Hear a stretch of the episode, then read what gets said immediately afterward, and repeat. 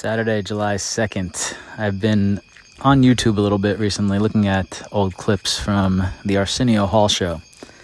I thought it would be a great idea for a, uh, a documentary.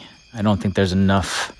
I don't think I don't think that time period and that product, that show, that person has gotten the the respect it deserves in the uh, the annals of, of history, media, and culture, actually.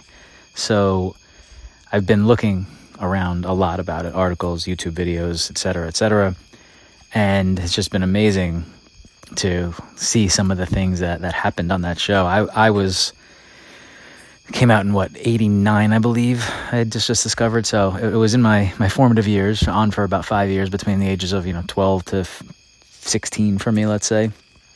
And I watched it most nights. Um, I was a huge fan. At the time, obviously, you know, being that age, and I just didn't realize what type of impact it actually had. But looking back, it, it played a huge role in taking urban hip-hop culture and turning it into pop culture. And, you know, for the last twenty-five years, hip-hop has, you know, led the charge in, uh, in popular culture.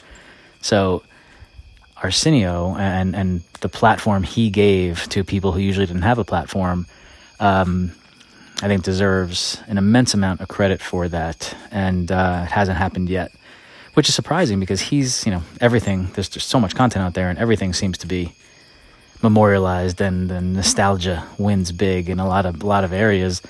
Um, and he's still around, like, in Hollywood doing stuff, you know, not super big time like he was thirty years ago, but he's around. Anyway, I um, I pitched this this idea to a, a production company that I, you know, talk to, work with, whatever you want to call it, uh, have a relationship with, and sure enough, they actually have somebody in house who is has been working on this idea for like six months, like putting pieces together, and they they, they definitely haven't like dove in yet, but they have a.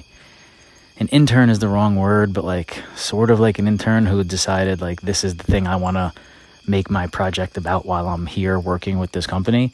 And that's what it's been, the Arsenio Hall show. So whether it's me or someone else, I knew it was going to happen at, at some point, but uh, it uh, it was a huge moment and it deserves its time. So I'm going to keep pressing about it and um, hopefully something quality comes out. I mean, hopefully. Hopefully I'm involved in that project when it does happen, but if it doesn't, it's still something that uh, I would definitely, definitely watch because I was a big-time Arsenio fan back in the day.